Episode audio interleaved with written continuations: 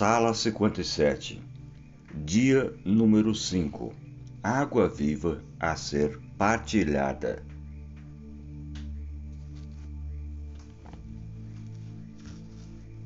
Aquele, porém, que beber da água que eu lhe der, nunca mais terá sede. Pelo contrário, a água que eu lhe der será nele uma fonte a jorrar para a vida eterna. João capítulo 4, versículo 14.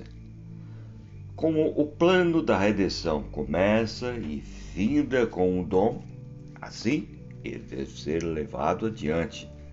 O mesmo espírito de sacrifício que nos adquiriu a salvação habitará no coração de todos quantos se tornarem participantes do dom celestial, diz o apóstolo Paulo o apóstolo Pedro. Servi uns aos outros, cada um conforme o dom que recebeu. Como bons dispenseiros que enviou, de graça recebestes, de graça dai. Mateus capítulo 10, versículo 8. Na pessoa que se acha plenamente em harmonia com Cristo, não pode haver nada de egoísmo ou exclusivismo. O que bebe d'água viva perceberá que ela é nele uma fonte a jorrar para a vida eterna. João capítulo 4, versículo 14.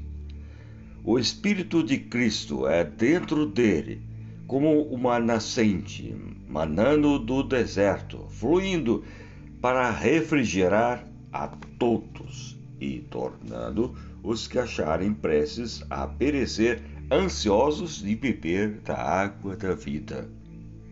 Foi o mesmo espírito de amor e abnegação que habitou em Cristo que impeliu o apóstolo Paulo a seus múltiplos labores. Sou devedor, diz ele, tanto a gregos como a bárbaros tanto a sábios quanto a ignorantes. Romanos, capítulo 1, versículo 14. A mim, o menor de todos os santos, foi-me dada essa graça de pregar aos gentios o evangelho das insondáveis riquezas de Cristo. Efésios, capítulo 3, versículo 8. Nosso Senhor pretendia que sua igreja refletisse para o mundo a plenitude e a suficiência que nele encontramos.